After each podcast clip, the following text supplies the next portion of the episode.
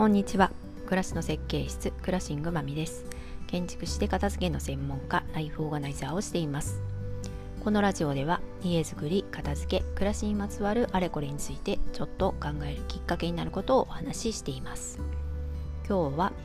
夏服の手放す基準について話をしています。最後までお付き合いいただけると嬉しいです。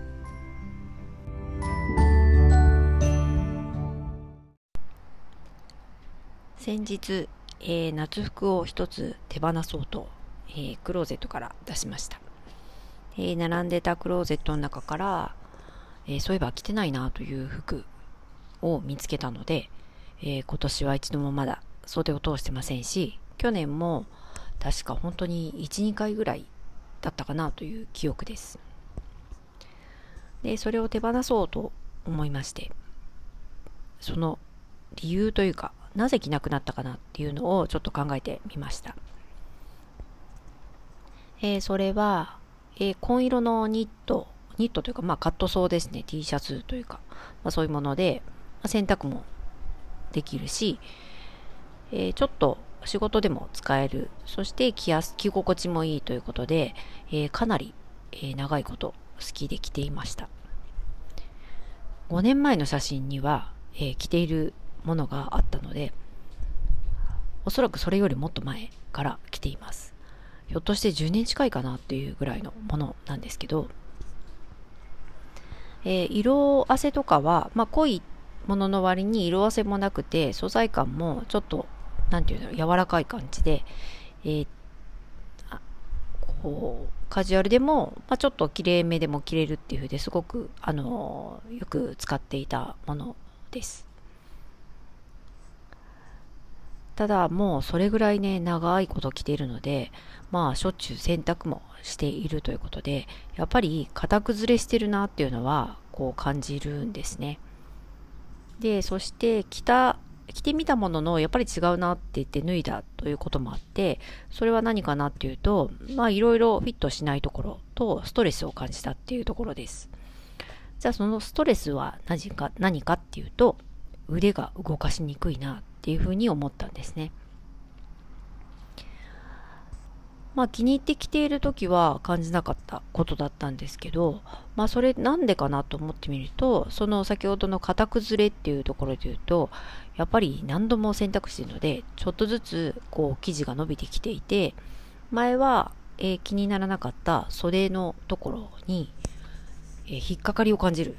なんで袖が長くなってきてるって言ったらおかしいですけど、前はえー、引っかからなかった部分がこう腕を動かすたびになんかちょっとこう汗がこう出てると引っかかるみたいな感じがして動かしにくいな腕がっていう風に感じていた。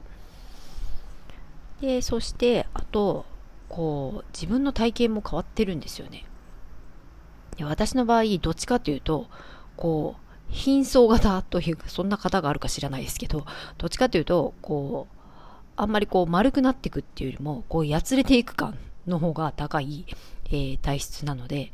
こう、この本当首周りというか、この胸の上のデコルテっていうんですかね、そこの厚みがどんどん減っていく。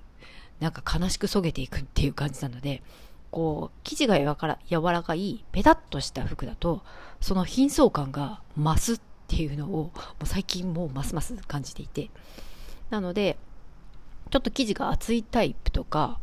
えー、なその辺のね、こう、なんて言うんだろう、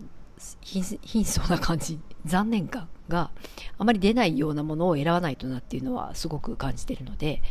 まあ、そのね、えー、手放そうと思った T シャツは本当生地が薄いので、もうそれがもろに出てしまうっていうのは感じたから、えー、こう着るたびになんか違うって思ってたんだなっていうのを思いました。あ、なんか違うなって思うと、やっぱりそれを着て出ていこうとは、ね、出かけようとは思わないですし、そうすると必然的に手が伸びなくなる。そして、えー、まあ、それがある意味、こう、気持ちの、こう、気持ちが離れていくタイミングで、まあ、私の、こう、それが好きだったというブームは去ったな、というふうに、こう、決心というか、気持ちが固まった。まあ、そこまで言うのはオーバーかもしれないですけど、そんな、あの変化に気づいて、まあ、手放そうと思いました。えー、服を捨てる基準。まあ今ちょっと夏に限ってちょっと話してるんですけど、まあ、夏服だとやっぱり暑いっていうのはもうただでさえこうストレスフルな状態なので、えー、他にそういうちょっと気になるところが洋服に感じるとやっぱり着なくなるっていうのは私はすごく大きいなと思います。あと T シャツなんかで言うと、やっぱり襟が伸びてきたりすると、もうね、小学生じゃあるまいし、みたいな感じなので、もう本当にね、いい年した、えー、大人がね、襟のこう伸びた T シャツは着ちゃいけないなと思うので、えー、襟の伸び具合、なんとなくヨレっとした感じが出てきたら、もうパジャマにしたり。あとは、えー、濃い色の T シャツだと色も汗てくるので、色汗を感じたり。まあそういったもう完全にこう洋服の劣化を感じた時は、えー、外へ出かけて服から、まあ、1軍から落ちていく、まあ、2軍3軍になるっていう感じですねあと汚れもあったりとか、えー、夏はどうしても白っぽい服も多いのでどうしてもね白にちょっと汚れがつくとやっぱり目立ったりとか急にねなんかこうみすぼらしいって言ったらおかしいんですけどなんか清潔感がなくなってしまうのでえー、そういうものはま手放すという感じですね。あと私は洋服の数が、まあ、あまり多くないので、もう夏はやっぱり一回着たら洗うっていくことになると、本当どんどんこう生地も傷んできます。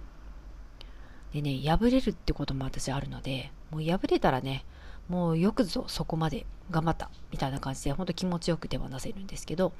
まあそうして手放したものがこの夏も、はい、ありました。でそうして、まあ、減っていく、まあ、手放す服もあったので、今季、えー、ちょっとセール中に、カラーパンツと、えーと、T シャツ、カジュアルなものと仕事でも着れるようなもの1枚ずつ買いました。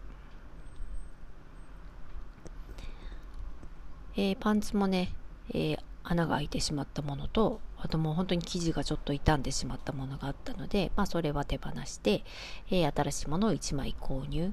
で、えー、服をね、全体見た時になんとなく黒っぽいものが多かったので、えー、ちょっと鮮やかなブルーのパンツを買いました。これもね、あの前も話したと思うんですけど、えー、クローゼットという洋服管理アプリを私使ってまして、でそこに毎日どんな服着たかっていうのをこうアプリの中にね登録していくんですけどそうすると1ヶ月カレンダーの中で自分がどんな服着てか着てたかっていうのが見渡せるんですけどもう、うん、そうですね。すごく全体的になんか地味だなっていうふうに思ったので、ちょっと色を入れたいなと思って、えー、持ってる服で一番合いやすいものと思って、ブルーのパンツが欲しいなと思って、えー、もう色を基準に、はい、購入1個しました。まあ、そういう意味でもね、このアプリはすごく、あの、今持ってる服をこう見える化できるので、すごく役に立ってます。もうね、1年ちょっと毎日えー、記録してるんですけど、まあ、たまに忘れるのでね、そういった場合は、ちょっと1週間ぐらい、こう、脳トレのように思い出しながら登録してるんですけど、まあ、その作業をすることで、持ってる服っていうのも、何らこう、見直すタイミングというか、あの、確認を日々しているので、あのー、やっぱり、こう、全体量が分かっていたりとか、あとそこに登録していないものは、まあ基本はないので、まあ逆に本当に完全な部屋着とかパジャマとか入れてないんですけど、まあ、そういった意味で、えー、アプリを管理するという作業があることで自分の服をこう記憶できるというか管理できているっていうような気がしています。えー、服をね、えー、手放す基準っていうのはまあ、それぞれね、お持ちかなと思うんですけど、でもなんとなく、こう手放、手放せないとか、捨てたくないって気が先に、どうしてもね、こう感じやすいので、捨てるっていうのは抵抗がある人もいると思うんですけど、一個ずつ、こう、最近着てないなっていう服を見た時に、冷静にね、その服が好きっていう気持ちを、まあちょっと置いといて冷静に考えると、もう好きだった気持ちも、ひょっとしてちょっとずつ薄れてきていたりとか、それよりももっと好きなものがあるとどうしても背がそっちに手が伸びてしまうってことはあると思うのでえー、季節がね、ちょうど、まあまだ今、夏真っ盛りですけど、もう少し夏が終わりに近づいてきた頃に夏服を振り返ってみて、あんまり着なかったなっていったものは、なぜ着なかったか、えー、そういった、えー、自分の基準っていうのを見てみるといいかなと思います。え私はね、やっぱり着心地っていうところ、そして着てみて自分の変化、まあ、気分だったり体験の変化、まあ、そういうとこねやっぱり変わってきますのでその辺とフィットしないなと思った時が手放し時か時かなというふうに思います。はいということで、えー、今日は洋服の手放す基準というところをお話してみました。まあ冬服は冬服でまあ、同じようなところもあれば、ちょっと違う基準もあるかなと思いますので、また季節が変わったら、えー、服の見直しした時にお話ししてみようかなというふうに思います。はい、最後まで聞いていただいてありがとうございます。では、また。